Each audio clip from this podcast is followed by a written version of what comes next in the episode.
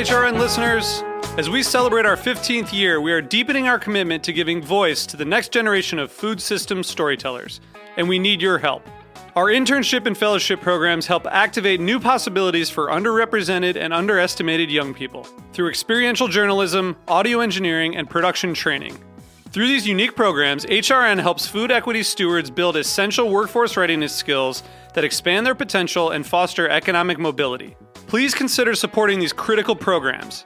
And with a minimum donation, you can be entered to win a dinner for two at an amazing restaurant in one of eight cities and tickets to a concert at a great venue in one of those cities.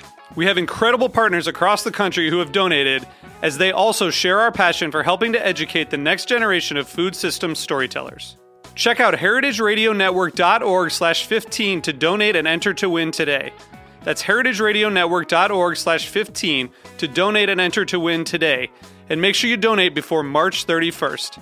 Thank you. You're listening to Heritage Radio Network. Since 2009, HRN podcasts have been exploring the wide world of food, beverage, and agriculture. Learn more at heritageradionetwork.org. This episode is brought to you by PASA Sustainable Agriculture. Register now for PASA's 2024 conference in Lancaster, Pennsylvania. Don't miss over 70 educational sessions on farming and food systems, plus an expansive trade show. Learn more at pasafarming.org slash HRN2024. So you don't shun the devil with your rock and roll load. Knows that country music's gonna save your soul. The devil finds his groove in them rhythm and blues that sound. It's gonna get you Welcome back to the Speakeasy. I'm Damon Boelte. I'm Sother Teague. I'm Greg Benson. Boys, we're back. Well, happy New Year, guys! Happy New Year, yeah. yeah, 2024. Look at us. Wow, I haven't seen you guys since last year. I never thought we'd make it, to be honest.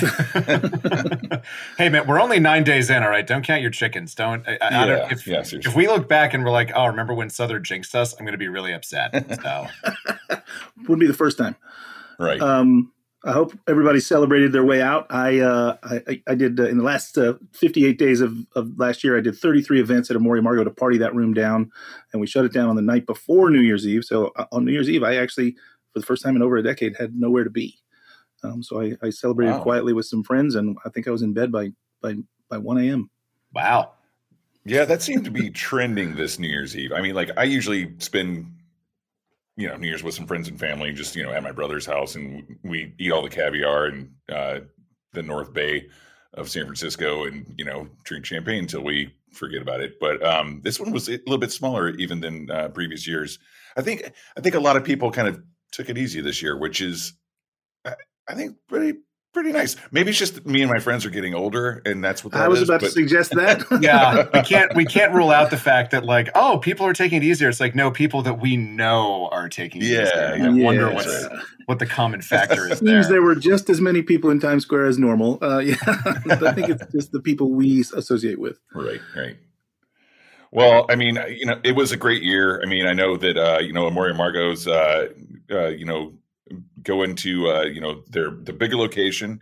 Uh, sad to see the small location go, but uh, it, it's good news, really, ultimately, that you have uh, room for uh, all those bottles that you've acquired. And you know, I, I, I do want to say this. You know, for a bar that started is like bitters only bar to see 13 years later the the market share of what is out there and available in that spirit category is impressive you know so much so to where you know you had probably not enough stuff to put in the 240 square feet that you had before but now you have there's so many products out there to showcase and champion that you had to expand to a, a room about four times the size so Yeah, i mean, I mean, that's that's just cool that's very. You're right. It's incredibly cool. It's pretty humbling. You know, when we started, I, uh, the bar. uh, When I see old photos of the bar in the beginning, I say that it looks toothless because there's so much space between each bottle on the back bar.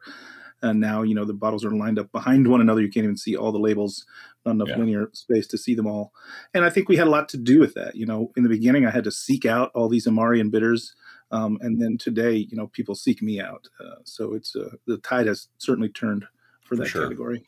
Yeah, so that's just uh, you know proof of a, a great year and a great run. And I mean, speaking of a great year, I mean, thanks to everyone for voting us uh, into the Tales of the Cocktail Foundation's uh, you know Best Broadcast Award. So Yeah. that's uh, you know something to look back on. I, I always say this, you know, every year I I try to look back on the things that happened from the previous year and celebrate that rather than making you know resolutions that I'm most likely going to fail. You know, uh, dry January. Um, anyone, anything no, come to mind? No. You know, yeah, I, I did it for about feelings. five days. You know my feelings on that. Yeah, no, no, thank you. Hard so pass. yeah, I mean, like it's it's just great to reflect on the the wins. You know, instead of uh, set yourself up for uh, yeah that diet that we're never going to get around to, right? Um, so you know, it, it, to me, it's it's a it's a really important time of year to to just kind of refresh and not really necessarily think about the the like bad things that you're trying to fix. Celebrate all the good things that you did because it's a lot easier yeah. to do. exactly. and there's there's one there's one trend that I'm actually glad has died of merciful deaths over the last few years. I think it was around a little bit before the pandemic, but the pandemic really kind of goosed it. Was this whole trend of like, oh, that last year sucked. Like, let's talk about yeah. how much it's. I'm just like, no, come on, man. And also, like, things, life doesn't get easier. We all know this at a certain point. Like, if last year was hard, this year's probably going to be harder. So, like, stop sitting around and complaining about like what a bad time it was, and just like have some good times to, you know, like you said, Damon, like look back on the good times, enjoy yourself, yeah. and enjoy. I think for all of us in this industry, uh, a little bit of a, a, holiday break, which you don't really get until the calendar rolls over in January. So I, I for the first time had a night where I'm like, oh, I have, I don't have to go to work. I don't have to do any work from my day job. I don't have any social obligations. I was like, I think I'm going to take myself to the movies because I goddamn can, and I and and just enjoy that little break. Um, I would also love to get into what I did for New Year's Eve, but on the advice of my attorney, uh, I probably shouldn't. And also, we should probably go ahead and get to our guests that we have in the studio right. Yeah. yeah. let's kick off a great new year right here, yeah. right now. Uh, some really cool people. We have the team from Singani 63 joining us today. So we have uh, Luis Granier, who is the general manager at Cocktail Real. And then we have uh, cocktail enthusiast and Singani spokesperson, and oh, yeah, Academy Award winning director, Steven Soderbergh, joining us. Uh, welcome, gentlemen. Thank you so much for coming in and uh, talking with us about Singani today. Oh, thank you for having us, Damon. Good to see you. Likewise. Yeah, welcome back. It's been since uh, we were on the show 2017. It was uh, yep. the first and last time you were on the show. And that's uh, plenty of time to catch up on, right? I mean, there, has been a massive amount of growth with Singani 63, and I want to I want to hear about it, and I certainly know that our listeners would like to as well. So, well, let me ask you a question. Real talk. Did yeah. you think we would still be here. Absolutely. Oh yeah. Okay. Uh, now, I, you know that's that's me talking, uh, you know, from my own opinion. But I can also is, tell I, that that answer surprised the two of you that actually work in Singani. well, the reason well, why you know how this business is. I, I do. we all do. Yeah, but the thing is, it's you've taken an approach to a spirit category that was really unheard of in the United States, unless you're from Bolivia, you know, like you didn't know what the hell it was. And so, you know, with there's a lot of like celebrity owned spirits companies these days. And for for a lot of those brands, I don't really see it, like the hands-on activation with the spirit and with the brand. And what you've done, which which I've seen, I saw you doing it seven, eight years ago when we first met, um, I just don't see that with anyone else eh, with the spirits that they're doing. And it takes a lot, a lot more passion to bring a spirit like Singani into the US and UK markets. It's easy to do a whiskey and a tequila, you know, like because I mean, realistically, yeah, low hanging fruit, in the juice, you know. So, I mean, to me, like passion's going to show in the end, you know, and it's just, and it has shown. I mean, like like I was saying before we went on air, today. I've seen it and so like the growth just per- my personal experience with it i've just seen it in so many more places than than i, I would have probably thought i mean i knew it was going to stick around but i didn't know that it was going to grow this much and i mean that's for the two of you with the passion you have for it uh, you know just getting it out there and hitting the pavement with it i mean you're already a busy enough guy as it is but right. you know but but to see that to see your love and passion for it that is proof enough that you know, it, it has legs. That's all I'm going to say. Well, I think, you know, 2023 for Singani 63 um, turned out to be a, a, really seminal year for us because it started with the TTB recognition, and that really solved part of the education problem that that you're referring to. Uh, nobody knew what Singani was, and that's that's a real obstacle both in in the sort of within the industry, but especially when you're trying to reach a consumer, um, because people don't want to look stupid when they're trying to order a drink, and the obligation on the part of the people serving that drink to tell the story for you is uh, it's a big ask. And so I think the category um, just really helped, if not legitimize, at least sort of clue people into the fact that, oh, it's okay that you never heard of this before because it's a new thing. And having the government sort of confirm that just, it, it really helped. We had a really good year. Well, for for some of our listeners who might not know what Singani is, can we can we get a little quick uh, primer on what that spirit is and uh, a little bit about where it comes from and how it's uh, made and grown and distilled? That's where Luis. Pablo. Hey guys, thank you for having me. Um, no, thank you. I'm here, Luis. Thank you. Oh yeah, yeah. Thanks for calling in all the way from Bolivia. Love love having you here, and mm-hmm. we're gonna we're, we're very excited to hear what you have to say about about all the like the, the methodology and, and the reasons and, and, and the and the company that you're with, Casa Real, that's been around for hundred years. So yeah, always always happy to talk about Singani. Uh, Singani, in general terms, is uh, distilled from a wine made out of only Muscat of Alexandria grapes, uh, and it's uh, we we in Casa Real we use uh, cognac Charente pot stills. Um, we do a double distillation, and uh, and the main player, I mean, the, the the main protagonist in this story is the Muscat of Alexandria grape, actually, and how it grows in Bolivia at these extreme conditions, and uh, and that is the the reason why Singani is so different to other spirits. Uh, it's like it's like when when when you drink wine, say a Malbec from Argentina, or you you drink a Malbec from other region, it's not gonna be the mm, same. Sure. And uh, say say you you have this grape growing in, in, in Bolivia and the same grape growing at a in a different terroir, like the, the French call it, it's not gonna be the same wine. And pretty much the distillation process is just to to take that spirit out of that wine and get the best uh, from that. And uh, and and that's that's one that's the main reason why Singani is so distinct. Yeah. I, well that, that altitude puts so much stress on the grapes that they right. they form like a much thicker skin right uh, and the skin we know from drinking wine and tasting wine, the skin is where most of like the aromatic qualities come from, and certainly that probably translates through into the distillation. Correct? Yeah, yeah, yeah. I mean, it, first of all, uh, uh, to pull you the map, uh, geographically, Bolivia is right at the center of South America. We're a landlocked country, and uh, at our latitude, it's not common to have uh, grape growing. if you look at the global map, but and, and, the reason why we we can have grape growing at, at this latitude uh, is because we are so high up. Uh, and we're talking about 5000 over 5000 feet above sea level. Um, and the and it's not just uh, the altitude provides us to have cold winters uh, and and to and that adds to the whole grape growing cycle.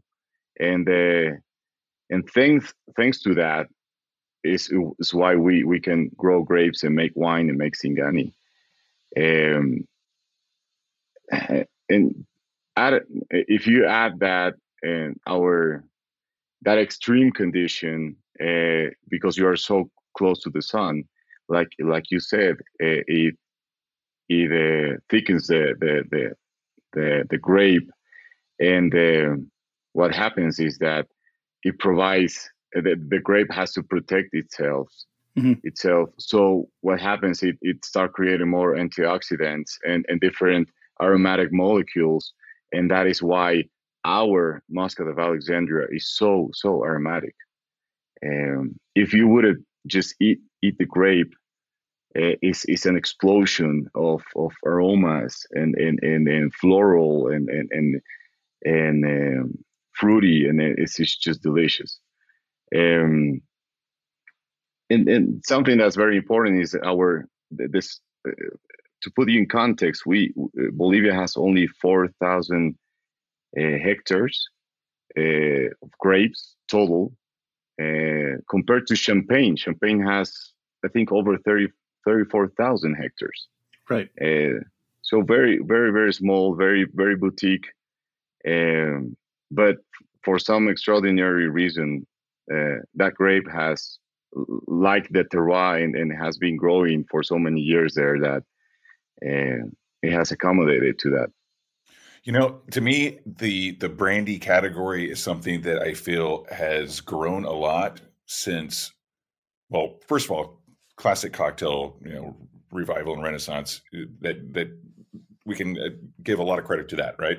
For just spirits education and, and knowledge of consumers um, but I think COVID kind of did something too, where it, it kind of forced people into you know, the, your general consumers that were getting excited about these classic cocktails and classic spirits. It kind of forced them into learning about them more at home mm-hmm. and kind of get a little bit more kind of experiment and and educate themselves more uh, with the different spirit categories.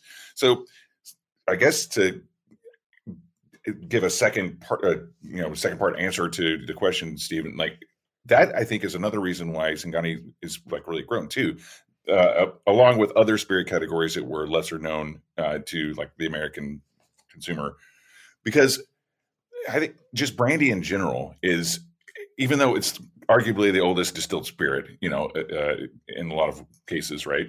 Um, for it being around longer than anything else, it's, kind of strange that it's misunderstood as much as it is because like Luis, you were saying, it's all about this grape and it's about the terroir.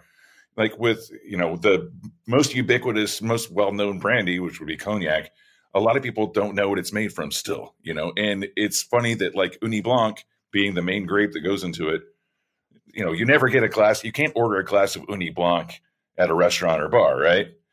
Um, other, but the terroir is an interesting thing because that's in the Grand Champagne region of France. But you go to Italy, the same grape it's called Trebbiano. So people are a little bit more familiar with Trebbiano. Uh, Ugni Blanc just goes in one ear, out the other. But I think, you know, once people realize that this is distilled wine, it's like, oh, okay, now I'm starting to get it. There's like a little bit of a light bulb moment. I mean, a lot of whiskey drinkers don't realize that they're drinking distilled beer.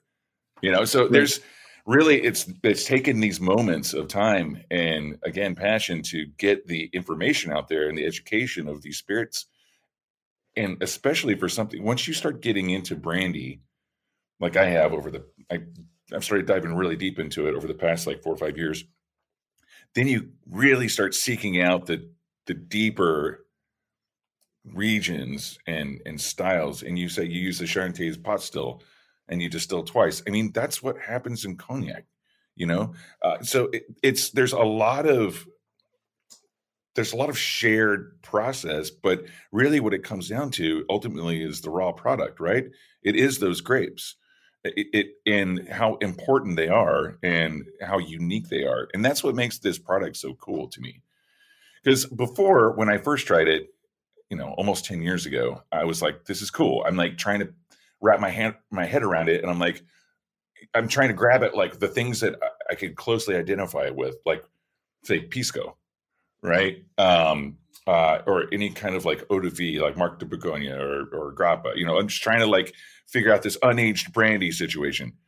And that's cool to like, you know, put one step, uh, you know, get yourself one step closer to what this is. But it really does come down to the raw material of those grapes, which are fascinating and you know like i i haven't been to bolivia yet but i i really want to check this out I'm like just these these interesting regions of the world i mean I, I think another part of this i'm sorry to blab on for a little bit but uh, what made this like spirits like this so exciting during COVID too is that people were grounded; they couldn't travel.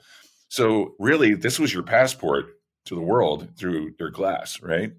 So it really is cool to be able to experience a part of the world that that has been doing this forever. I mean, your distillery is turning 100 years old this year, right?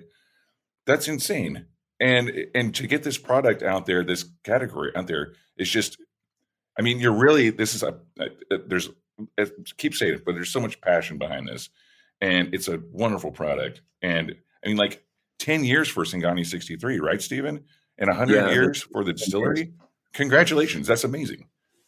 Do you have any parties planned for that? well, you know, we um, we actually are kind of putting together a plan for 2025, which will be the official 100 year anniversary okay. of the distillery to bring to bring some people down to see uh, how Casa Real operates. It's a really um, beautiful distillery. It's now is it twice as big now, Luis, as it used to be? You've you've expanded. Yeah, it it, it has grown in the past years, uh, and um, and it, it not not and the whole region has. I mean, going back to to what what Steven was saying uh, regarding TTB, uh, for us it has been so significant, and that there are more more distillers coming up and uh, looking up for for Singani, uh, which is a great thing. Um, Does it feel like a validation of the spirit category in a way, like for the United States, or? Oh, for sure. Yeah. I mean, this everybody looks to the states for this kind of guidance. And so, what I think you'll see for us over the next few years is other and you know other countries entities outside of the U.S. following the lead of the TTB.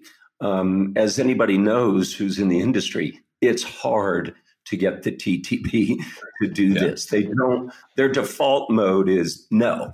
Right. And you know that was an eight-year process um, getting that category.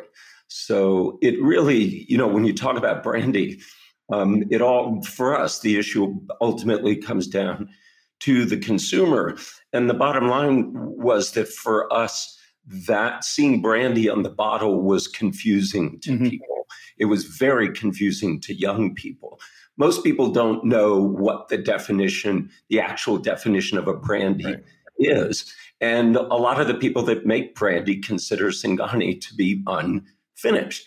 Um, the fact that it's clear, you know, doesn't align with most people's idea of what brandy is. So, you know, sure. on the one hand, the educational component was frustrating at times, but I have to say, I never, I always felt I'd rather be telling this story and and be on a steep hill while I tell it than show up with another vodka.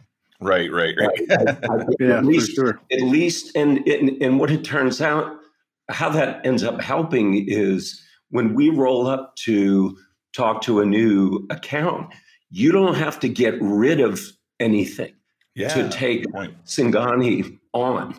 It's a new thing. It's mm-hmm. a new base spirit, but you don't have to kick anything out. Unlike if I rolled up with a gin, now you got to determine well, how many gins can I have?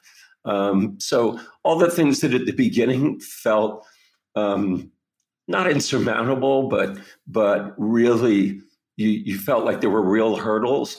Now, ten years later, I, I couldn't be happier with the fact that this is the story that we're telling, this is the product, um, because it's, as you said, Damon, the the effort has paid off. Sure. And now, you know, now we're in.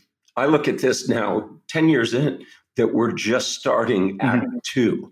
This is Act Two. Right. Act One was ten years, and now we're starting Act Two, which is you know world domination. Steven, I got to ask you the same question you asked me at the top of the show. Uh, did you think you would be here at this point? Well, I always believed, obviously, yeah. in the spirit itself. I think if if there were any doubts in the back of my mind, it had to do with my ability to just keep going. Mm-hmm. Um, it is it is it is time intensive. It's very resource intensive, um, and you know every every evening I found myself, you know, staring at the ceiling, wondering what I'd gotten myself into. Um, I, I, I, my Rosetta Stone is always the the reaction to the spirit when people try it for the first time. That never gets old. It's it's it's it's always as exciting as it was the first time. And so that kind of, you know, I just keep trying to hang on to that uh, idea and that sensation. So I hope so. I mean, I I I didn't get in it to get bought out. I got in it because right. I love it and I wanted to turn people onto it. So there's as long as I'm still breathing, um, there's no scenario in which I'm not central to Singani 63. Want to cultivate farms and food systems that nourish, heal, and empower? Register now for PASA's 2024 Sustainable Agriculture Conference. Discover resources, services, and products at our expansive trade show and explore more than 70 educational sessions on climate smart practices, food justice, soil health, and more. Featuring a dynamic lineup of speakers including Reginaldo Haslett Marroquin, farmer and founder of the Regenerative Agriculture Alliance and CEO of Tree Range Farms, and Reverend Dr. Heber M. Brown III, pastor, community organizer, and founder of the Black Church Food Security Network. Find your community at PASA's 33rd annual conference in Lancaster, Pennsylvania on February 8th through 10th. Register now at pasafarming.org slash HRN 2024. That's P-A-S-A farming.org slash HRN 2024. The world is changing faster than ever, and you need a website to go with it. Whether you're a seasoned pro looking to build your following or just starting out with a brand new idea, you need a landing page that's bold, innovative, and uniquely yours. Whatever your passion, you need a web designer with experience, panache, and heart. We can't help you with any of that. Hi, I'm Lou Bank. And I'm Greg Benson. Are we Silicon Valley tech visionaries? No, we're podcast hosts, and that's basically the same thing. And we're here to tell you about Ancestral agave syrup. Ancestral agave syrup is the 100% pure nectar of the agave plant. Now, wait a minute, you're thinking. I've had 100% pure agave nectar. Well, not like this, you haven't. That stuff is processed with a diffuser, which introduces acid. Plus, it comes from Blue Weber, a monoculture that dominates farms, depletes the soil, and won't help you grow your brand or expand your e commerce functionality. Ancestral agave syrup, on the other hand, is made by slowly cooking down the pure agua miel from Salmiana agaves in Hidalgo and Tlaxcala, two states that have been harvesting those plants for generations. It also won't expand your e commerce functionality, but it will grow your brand if your brand is person who makes kick ass margaritas, or pecan pies, or pancakes. Unfortunately, the families behind this tasty stuff are being offered big beer company bucks to rip out their agave and plant barley instead which would be a crime because ancestral agave syrup is about as far from the processed stuff as 100% pure Vermont maple syrup is from that sticky bottle at a diner. So, don't build a homepage from one of several easy to use templates, but do grab Ancestral Agave Syrup. Today, our first 25 customers will also receive a special limited edition Agave Superhero comic book. So do not wait. Protect the land, make better drinks, and save the bats by grabbing some today. Go to. Wait, what was that about bats? Uh, yeah, it's an important food source on the migration path of the Mexican long nosed bat. Huh. Yeah, the flowering stalks of the agave also provide protection from predators. Oh, that's cool. Should we get back to the ad now? Yeah, let's do that. Go to ancestralagave.com or click the link in the show notes to grab some today. Ancestral agave syrup. It won't help you build a beautiful website, but it will make your cocktails taste really, really good. I want to talk real quick about something you said, and, and, I'm sure that all spirits brands have this idea in their mind. You know, world domination, getting it behind every bar on the planet. But how does that relate back to what uh, Luis said earlier? With such a limited supply of the grapes themselves, four thousand hectares, there's got to be a point where we're going to hit a, a, a, crux where you can't. There, there, you're already supplying almost uh, the entire supply to Bolivia, right? Uh, over eighty percent of uh, of Sing, uh, Singani drink in Bolivia is from you. Where is there a limit? Is there a ceiling? Are we even close to it? Like, well, we're not. Um, and the good news is, even you're right. This is this is not beer. This is a bespoke spirit. Um, the good news is that the the the upper end of the limit, which we are prepared to to push toward, it's one of the first things I talked to Luis Pablo about, which is okay in success. Can we scale?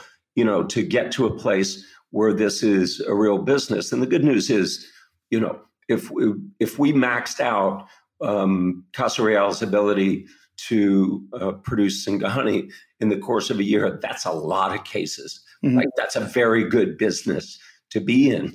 And also at a certain point, I think it's a it's it's cool if it becomes known that you know there's just a finite amount yeah. of this stuff that can be had in a calendar year. That's a good thing. It's because it's yeah. special and and over time that becomes another part of the story and another selling point.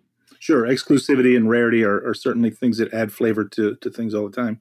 Yeah. and, speaking of flavor you mentioned just now your delight every time you see someone uh, for the first time taste the product. And, and, and, we're pretty deep into the show here and we haven't even discussed the, the taste. So why don't you walk our listener through you know, some someone who's maybe uninitiated and hasn't had Singani 63, what the flavor notes are and, and why they should seek it out. Well, I think the the first adjective that comes up is floral, um, but in in sort of doing our, our market research in the early days of the brand, it was fascinating how many different notes people were pulling out of it. We did this experiment where we had 25 people from around the country who were sent a bottle without a label on it. Um, and they would try it on camera and we would watch them try it. And then we would ask them, like, what notes are you pulling out? Some of them felt it was more like a gin. Somebody said, oh, it's kind of like a tequila, but a different kind of tequila. Um, one of the things that nobody said it reminded them of was brandy, mm-hmm. as it turns out. Um, but I found the first time I tried it as speaking as a former vodka drinker um, that there was there was a variety of notes. Like the longer I held it in my mouth, it, it the more it would shift. Um, I've had people say, "Oh, there's kind of a peppery yeah, I get, I get a lot of pepper. Yeah, yeah. Um, it's very active, very friendly, um, and then the big you know, the first time I tried it, the, the big surprise was it just vanished when you swallowed it. There wasn't that second burn, you know, that you get when you drink hard spirits straight. Um, and that that that was I've come to believe this has to do with not only the grape um, and the general methods of of making Singani, but Casa Real specific method for making Singani, which is using the cognac copper pot stills, distilling it twice. I think Casa Real it, it is able to be a lot more aggressive about cutting the top and the tail off of the spirit. So you're really getting the heart of it. And it's just so smooth. I just couldn't believe how smooth it was. So it's a very approachable and, as it turns out, very versatile uh, yeah, spirit. Versatile for sure. I noticed that when I when I first got when I got my first bottle of it after tasting it, of course, um, I I wasn't sure exactly what I wanted to make with it first, but the first cocktail that I, I mean, you know, because I'm I'm a cocktail bar owner. Of course, you know, most people these days they and I want to talk to Luis and you about that, uh, like the traditional way of drinking it in Bolivia. But you know, for us for this show right now, uh, you know, I you know, we're all cocktail people. So uh, the first cocktail that I thought to make with it, because I I didn't want to treat it like a gin, and I didn't want to treat it like a cognac, but I realized I could. So I made a Martinez with it. So you know, the the Singani 63 with some really good uh, Italian vermouth.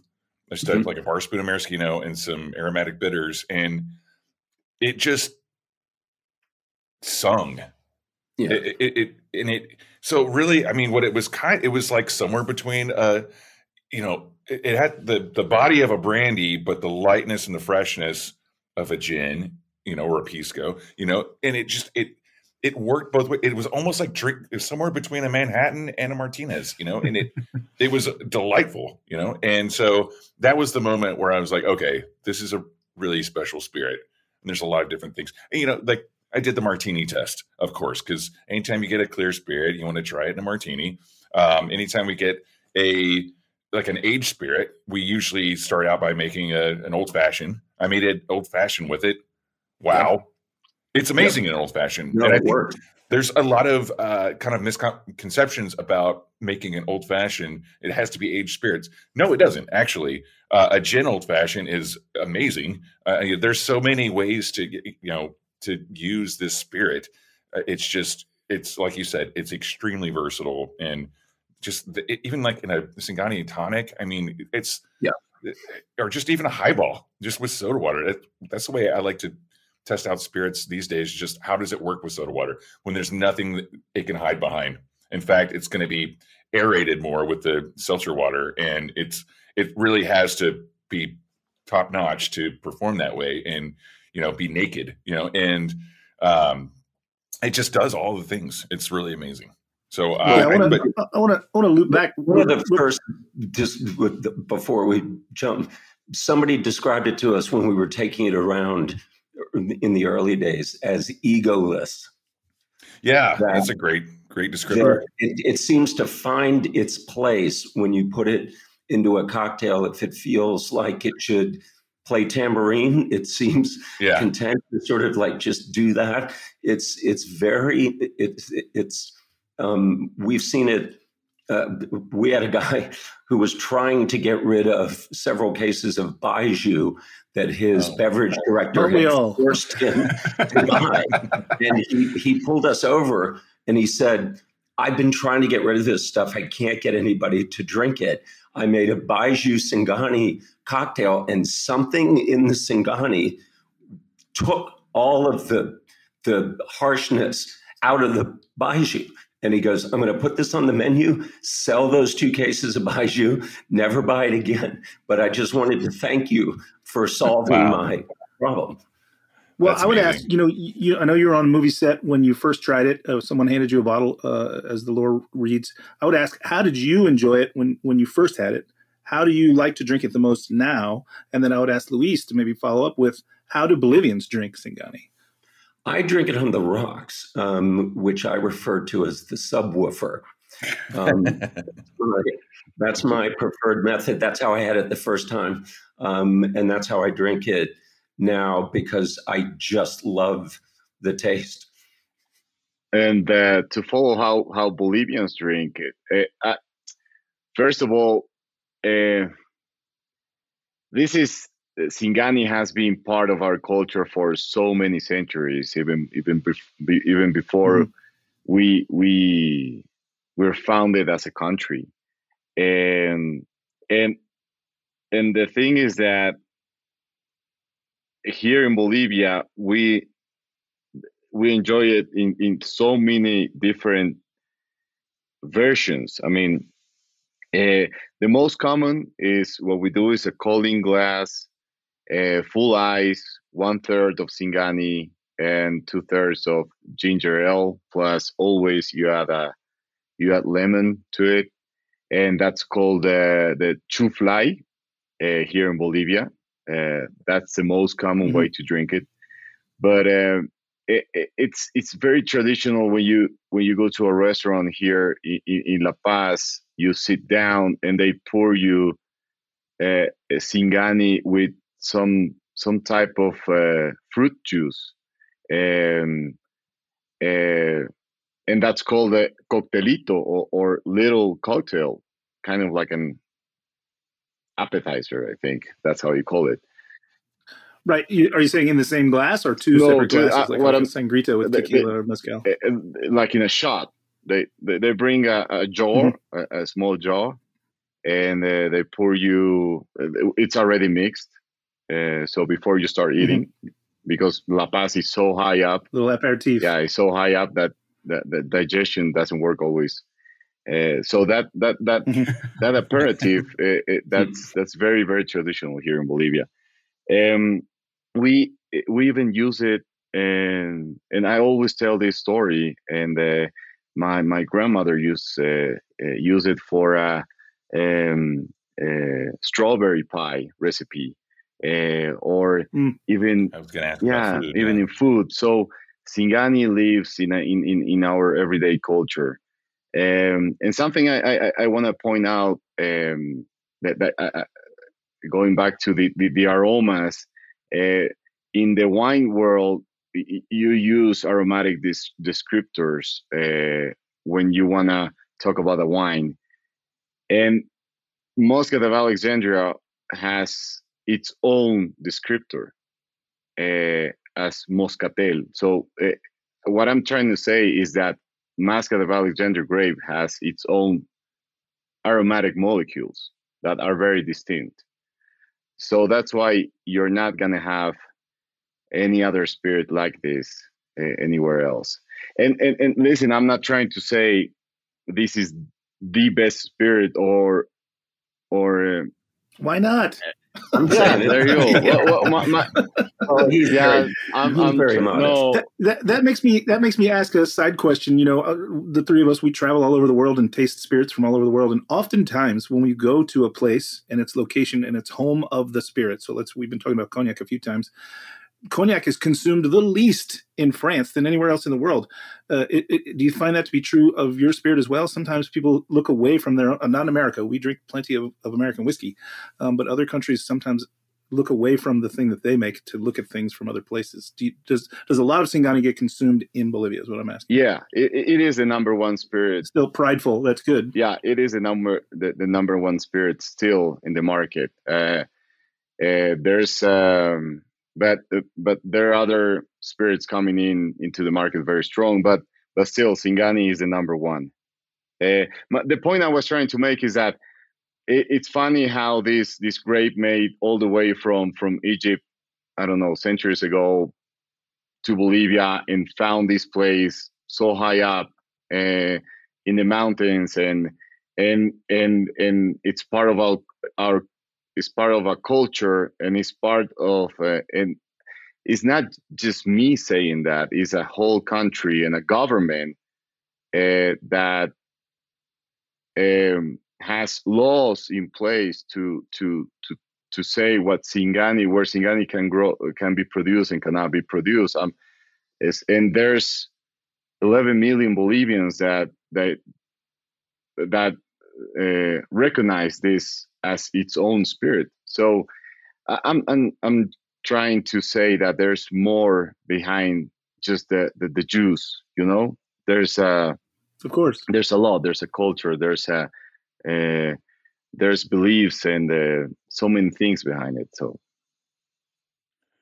Can I ask a follow up question to that? Uh, so, as Sother mentioned, that uh, I, I know I know we all all of us travel, not just the three of us on the show, um, a lot. To me, a lot of times, whenever I go somewhere and I taste that spirit or wine or beer, whatever it might be, that's from that region of that place that's far away, and then I take it back to New York or to California, wherever I'm, wherever I am. Um, it's it's kind of hard to like tell that story to like whenever I'm whenever I'm giving it to someone and showing them for the first time. It's hard, you know, because it tastes different when you're when you're having oysters in like the Rhone or where you know wherever you might be. You know, it like it, it they just take they hit different, right? So like it's I know that you had a campaign last year that Yeah. I think was meant to help out with describing. I, uh, you know, and with efforts such as coming onto the show, uh, onto the speakeasy again, thank you for that again. Um, what the fuck is Singani 63 was the ad campaign or WTF yeah. is Singani 63. So I guess my question is the, to follow up for Sother. Um, and I guess what I'm trying to ask is like, how do you bring that to people that because that that without having them go to Bolivia, like, are there any kind of elemental, like experiential marketing kind of campaigns that go along with this? WTF is Singani 63? Yeah, there have been a couple of, you know, I think bedrock ideas uh, when it comes to the marketing of it. The the What the Fuck campaign um, grew out of, I think, an, an understanding that that uh, we have to, you know, think of it as you're you're you're giving a speech um, to articulate the elephant in the room. Like if you want to get people engaged, you've got to say the thing that everybody's thinking that right. they didn't know they were thinking. And the bottom line, you know, for us was having been in the market for a few years my my the the thing that everybody I felt wanted to say to my face, but th- they were too civil to do so was what the fuck is 1964? so I was I like, let's lean, let's lean into that. Like, let's just make that part of the campaign. The one of the other campaigns uh, that we've uh, played with is avoid the obvious, um, which is something that I've tried to follow a principle I've tried to follow in my career.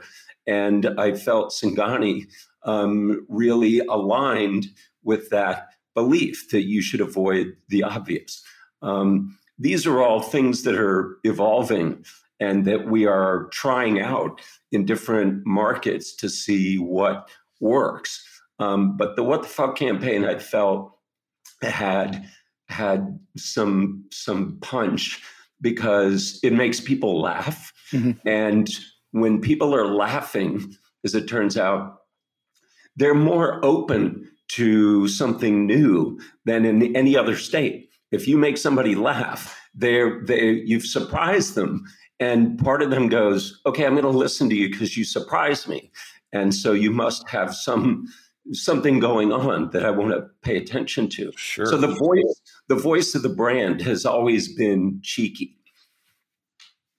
Yeah, I I would I would totally agree with that. I mean, like the uh just I love what you said about that because you know, yeah, people tend to listen more once you've got them like like if they're laughing, then you've kind of like broken down their their guard, you know, and then they're they're more open to to listen after that. And I think it's an incredible campaign because also like who doesn't like a campaign that has curse words in it anyway? You know, I mean, like it's like let's we have to do, you know, we have to zig where other people yeah. are zagging. There's no other established brand that would ever do anything like that. And that's the right. point, you know. Yeah, it's also a little self-effacing, right? You you get to kind of take the piss out of yourself a little, which yeah. which ingratiates you to other people and opens them up emotionally. And I especially think, uh, with bigger, stodgier brands, as you said, you know, they would never take a chance like that. Um, and and there's so much stuff in, like that. So I work. I've been working in brandy for the last four years, and you know, and I work in Napa, and it's a, dist, a brandy distillery that's you know we, we have a tasting room in downtown Napa and whenever I go there and teach seminars and classes to people, it's like they're coming from wineries and wine, like the wine and spirits industry, as we call it, the, you know, the wine industry side of it is really stuffy a lot of the times. They're, yeah. Eh, eh, but the spirits industry tends to have more fun. I've found. Uh, I think we could probably all agree there. But then, you know, there are also still those distilleries and big brands and and, and companies, distribution companies, whatnot, that take themselves so seriously. And it's like this is this is more fun. You know, we're at the end of the day, we don't go to bars. Uh, like we could we could drink at home for way less money, but it'd be way less fun. We go there to have fun, and and, and yeah. you know, and that's what these these things should be. The product should be fun uh, for the places where we go to to have fun. You know, so I really appreciate I, I appreciate the the spirit of that spirit, if you will. oh, good.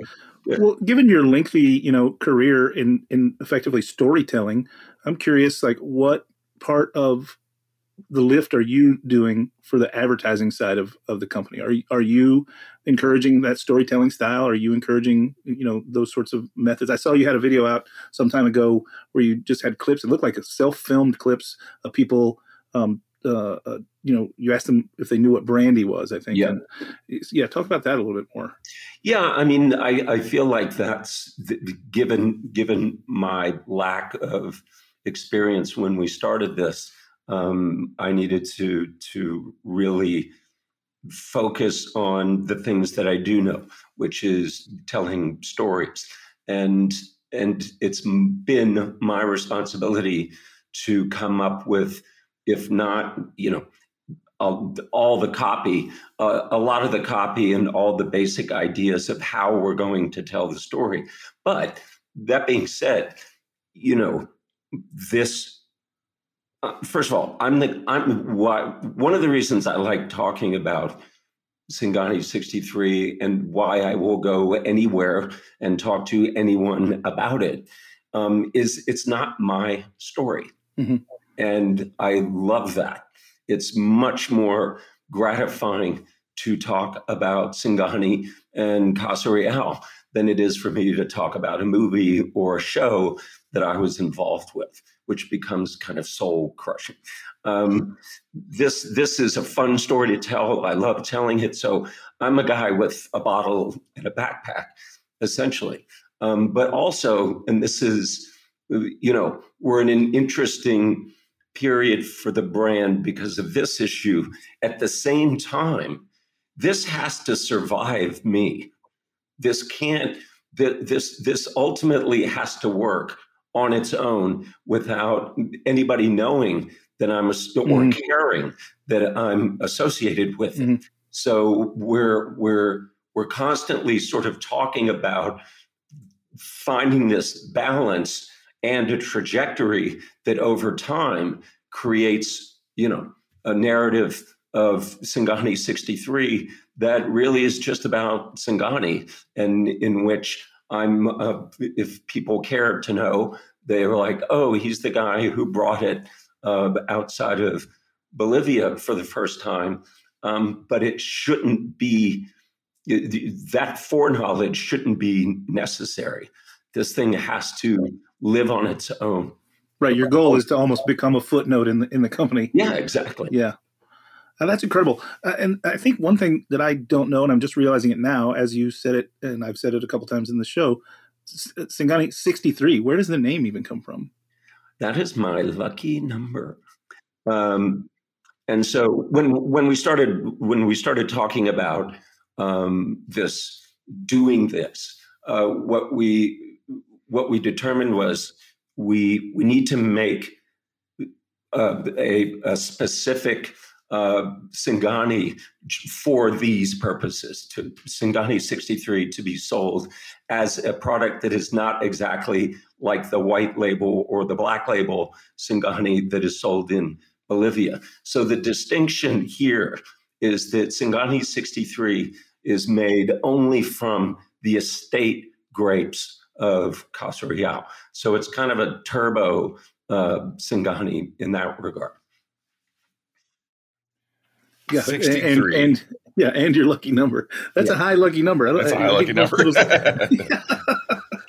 you know, everybody's got one. Everybody's yeah. got a lucky number. Mine would be Singani 11. Um, yeah. Kind of like Ocean's Eleven. Um, but, uh, you know, eh, the, the, cool thing about that is the, the label is a really fun design too. Um, the artwork, you know, my thing is I'm, I come from a graphic design background. And before I got into the spirits industry, I remember going into like the wine and spirit shops and looking around and making some terrible wine purchases based on the fact that the label looked really cool and designy. Yeah. And uh, and I realized the power of that. And then you know, eventually, I you know, I, I'm sure we can all remember about like uh, around like 2010, a lot of the old label like whiskeys and gins, they started repackaging. Did you notice that? Like everyone started repackaging and redesigning like all at the same time. Oh, sure. Um, I still hate the Rittenhouse label.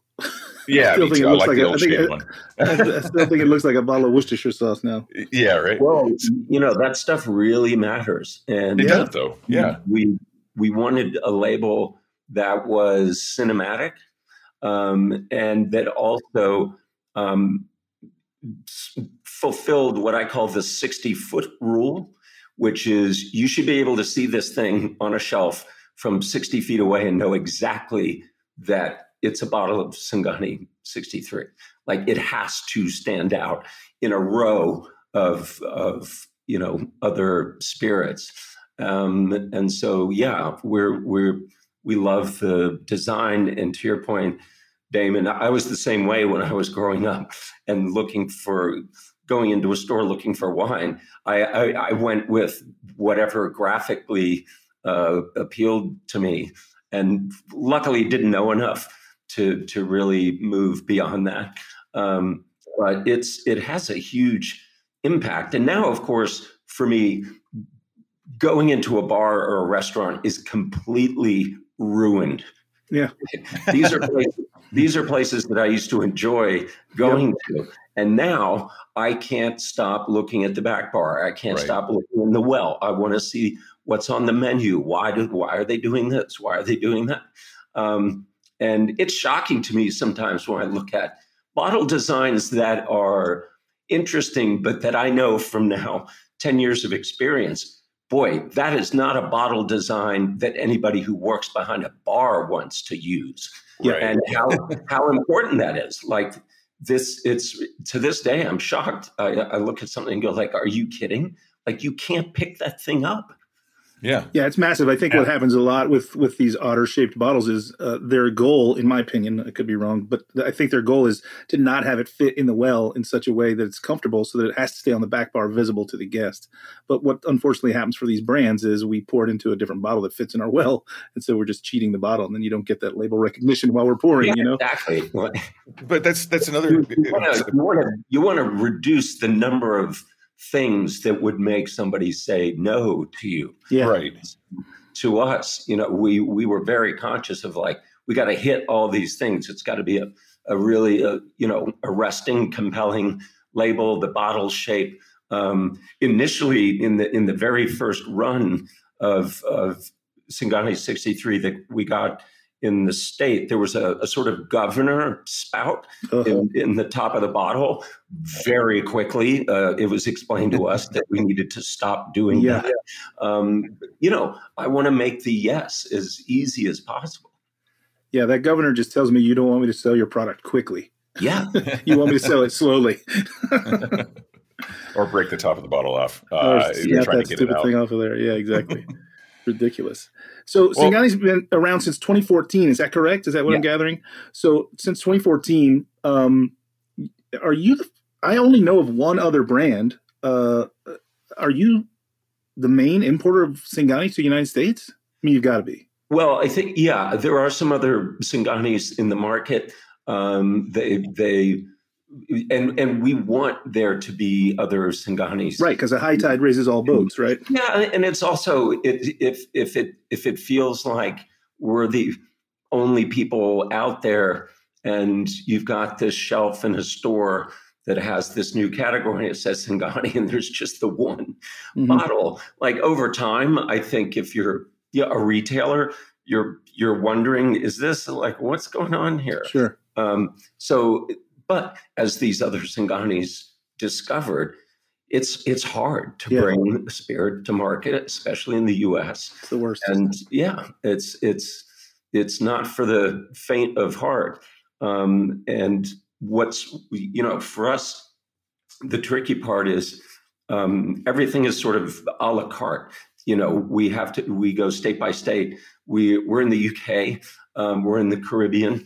Um, those we got there because somebody from those places tasted Singani and said, we want it. Mm-hmm. And that's the kind of partnership and passion that you need if you're going to break into another market. We don't have the resources to just roll up somewhere out to, outside the US um, from scratch. We need partners who come to us and say, if you bring this here, we will do X for you.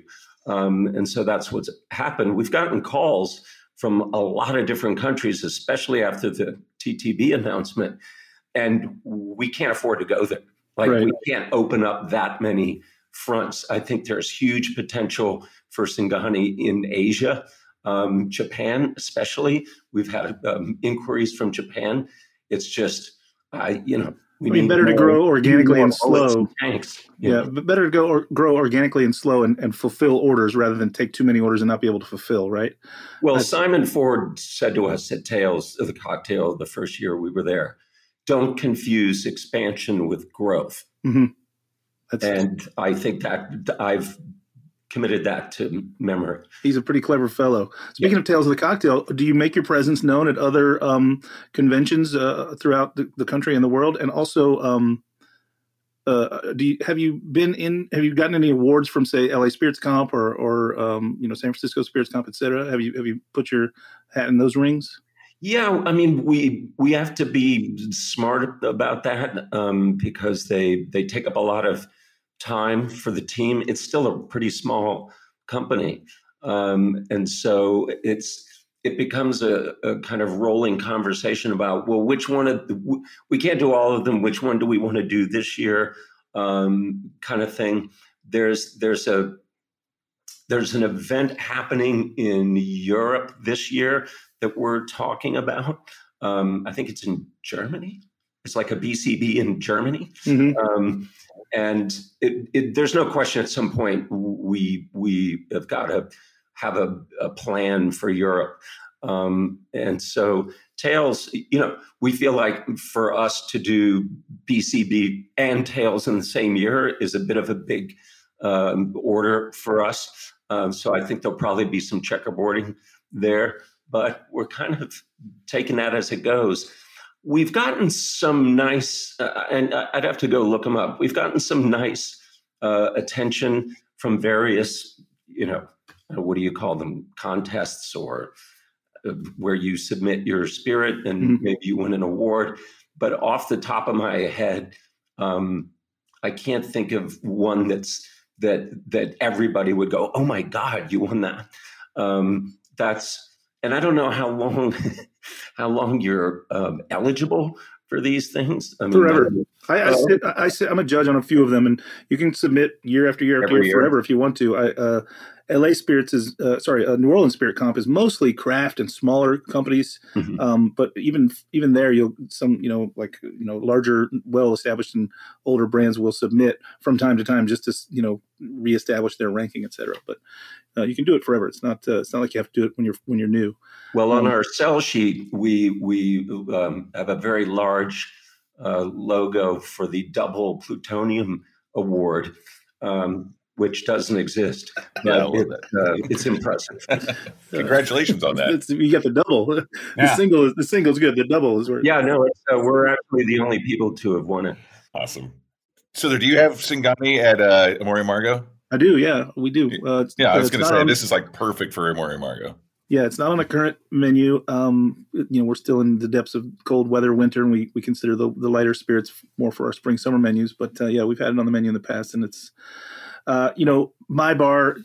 I, I've, I've jokingly said for for over a decade now, um, you know, there's no better place to get an education than at a bar, and if that's true, Amor y Amargo is somewhat of a you know a, um, university level. Um, so we're we're kind of in the business at my bar of educating people all the time. So we definitely talk about everything that goes across that bar. So it's for us, it's old hat. Do you find that it's a, a hurdle to overcome to get other bartenders on board with um with with spreading the gospel and and and not only spreading the gospel but doing it evangelically, like with the correct knowledge, right? That that has turned out to be um, not an obstacle um, because people that are that you know um, embedded in in this universe really like the spirit and really like the story. Um, the tricky part, once you've kind of um, persuaded uh, the the the industry um, is is the consumer. I mean, this is this is the last ten foot problem that that you've got to figure out, and that that includes retail. Um, we just last year were able to um, come to uh, you know uh, uh, an arrangement with, for instance, Total Wine, and that's you know, that's huge. I mean, mm-hmm. think, think of how many people approach Total Wine to get on a shelf in their store. Mm-hmm. Um, and so it's it's just now, you know, Act Two is um, really getting the consumer to ask what the fuck is Singani 63 um, because you can there talk about a talk about a ceiling if all you've been able to do is is get the mixology community to support you and that's a f- fantastic thing.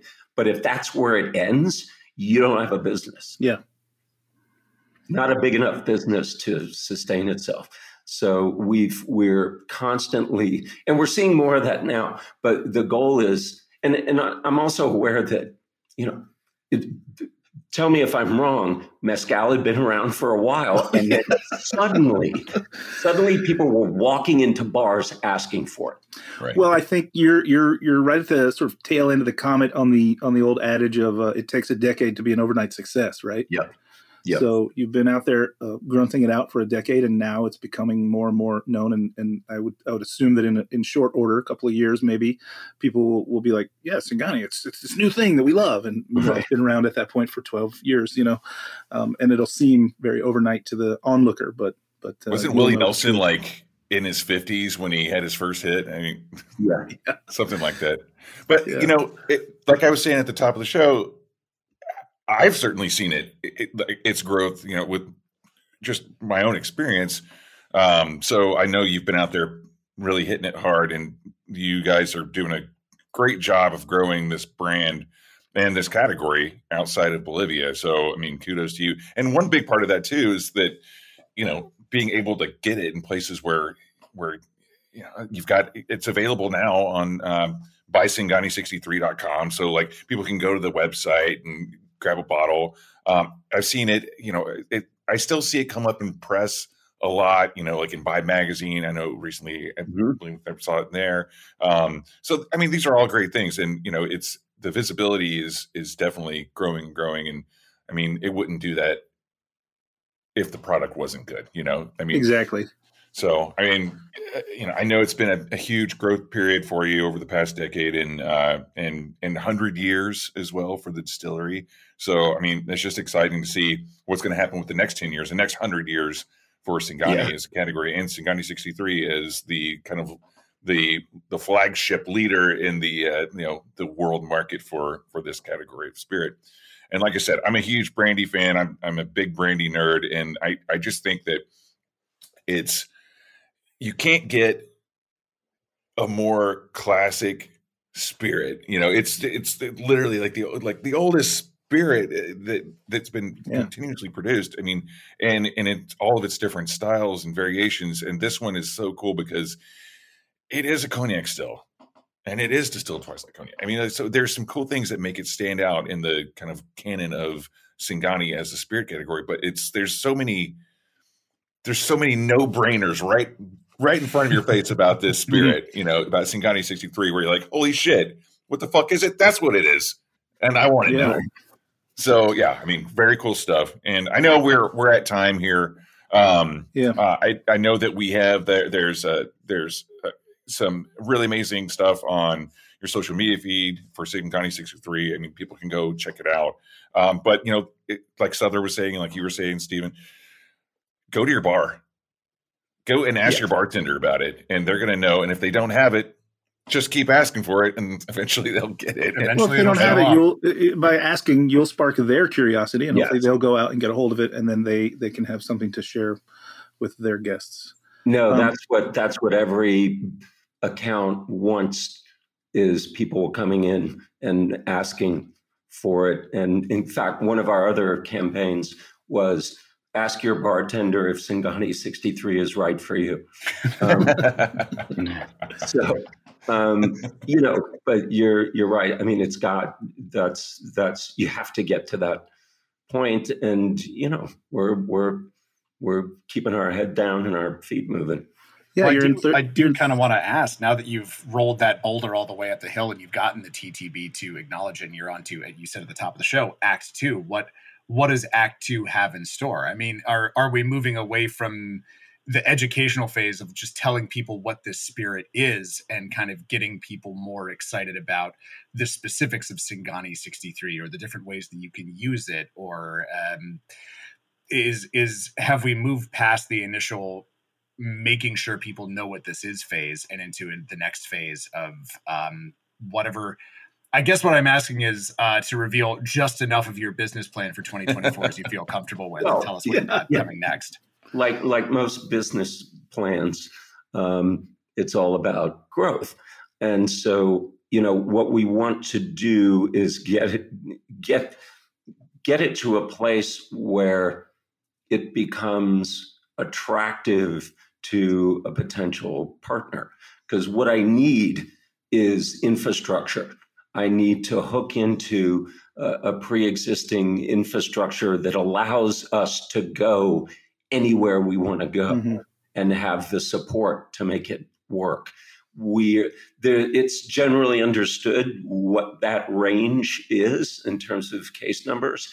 So our our near term goal over the next two to three years is to hit that metric, but and and start conversations with people who can really you know inject some accelerant um, into the brand because it is at a certain point I I I can only you know sustain it at a certain level and and to go to really blow it out I'm going to need a partner.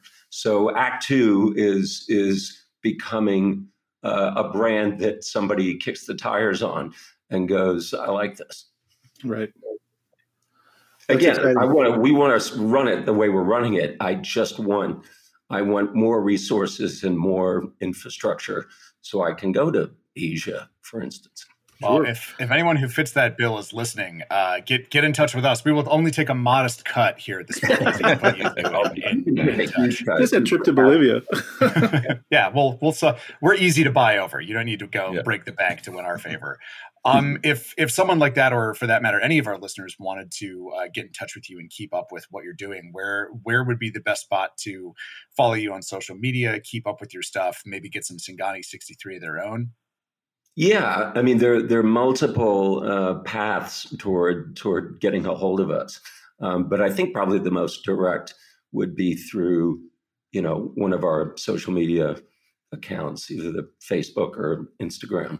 Those those are pretty active, um, but it's it's like I said, it's it, we we just got to keep doing what we're doing. Um, the trajectory is is looking good, uh, especially as I said, last year was one of our best years ever, and that's in the face of overall um, the industry not going up uh, as much. So mm-hmm. it was you know, to have a year where you're up 40% and not a lot of other people are, uh, that's a good year. Yeah. Now, the question yeah. is, can you keep doing that?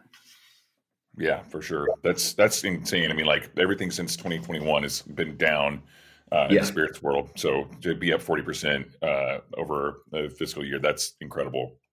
Yeah, congratulations on that. Wow. And insane. Yeah, that's great.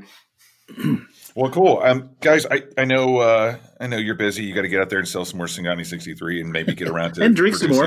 I was going to say I think drink. but uh, it's been a real pleasure having both of you on, um, having you back on, Steven and Luis. It's been great chatting with you. I know you're you're all the way in Bolivia right now, so I, we really appreciate you taking the time to be on the show, uh, both of you for that matter. And uh, yeah, for all of our many listeners out there. Um, you know, go find your Singani 63 at the store, ask for it at the bar, make a Martinez cocktail with it. Uh, check it out. At, uh, you mentioned it earlier, but I want to mention it again. Check it out at buysingani63.com. That's B U Y S I N G A N I 63.com. And then the socials are Singani63, uh, Instagram and Facebook. So you can follow along with the shenanigans. Um, mm-hmm. But, uh, you know, I encourage bartenders who are listening who've never tried it to get a hold of some uh, and and you know uh, open up a new door for your you know put put a new weapon in your in your arsenal behind the bar. So yeah, absolutely. Well, cool. That's it for the speakeasy this week. Thanks again, guys, for being on the show. Happy New Year to everyone. And thanks again for listening to Heritage Radio Network. Click on the beating heart to donate to the station and check out any of our archived many, many episodes. We've been doing this for over 13 years. That's right. Almost 700 episodes, I think. something, Uh, like that.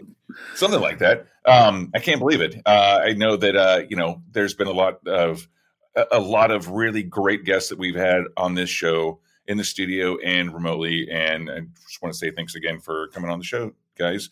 And until next time we meet, I Thank hope we can much. see each other at one of these great bars that we've mentioned and conferences and have a Singani together. And until then, cheers, everyone. Cheers, everybody. Cheers, everybody. Bye. Thank you so much. So you don't shun the devil with your rock. The Speakeasy is powered by Simplecast. Thanks for listening to Heritage Radio Network. Food and drink radio supported by you. Keep in touch at heritageradionetwork.org slash subscribe.